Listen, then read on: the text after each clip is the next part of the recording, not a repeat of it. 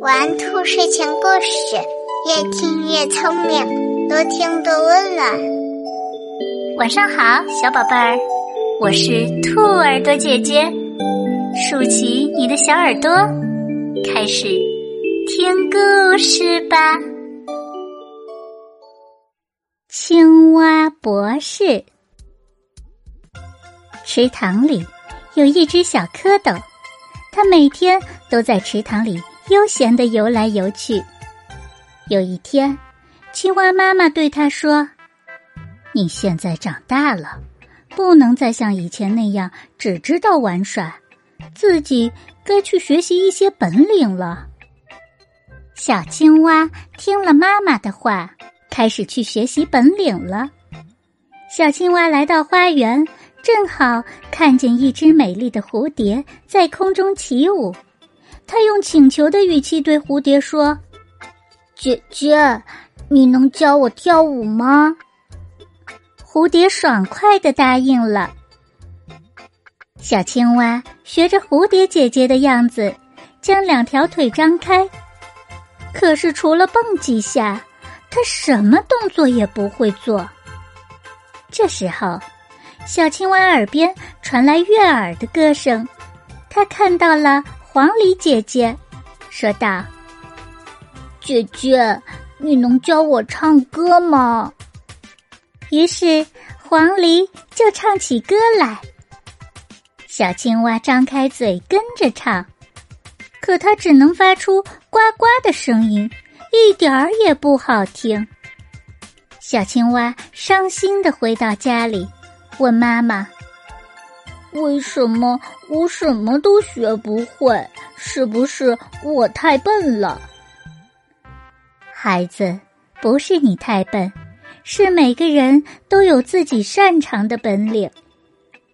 于是，青蛙妈妈把小青蛙送到了青蛙学校，希望它能成为一只有学问的青蛙。就这样。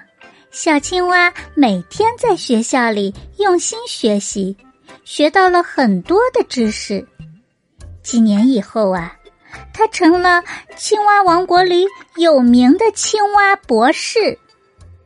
他号称自己是青蛙王国学问最大、学识最渊博的人。可是有一天，青蛙博士不小心掉到了一口深井里。井里的青蛙说：“嘿，伙计，欢迎你加入我们井底之蛙的行列。”青蛙博士想：“井底之蛙，那可是孤陋寡闻的代名词。我堂堂青蛙博士，怎么会是井底之蛙呢？”他连忙争辩道：“我是青蛙博士，不要把我跟你们这些井底之蛙相提并论。”为了证明自己的学识，青蛙博士在井底举办了一场百科知识讲座。他高谈阔论，海阔天空，天南地北，古往今来的新鲜事、稀奇事无所不谈。而且啊，他还教起了这群井底之蛙说英语。井底之蛙以前听都没听过英语，更别提说英语了。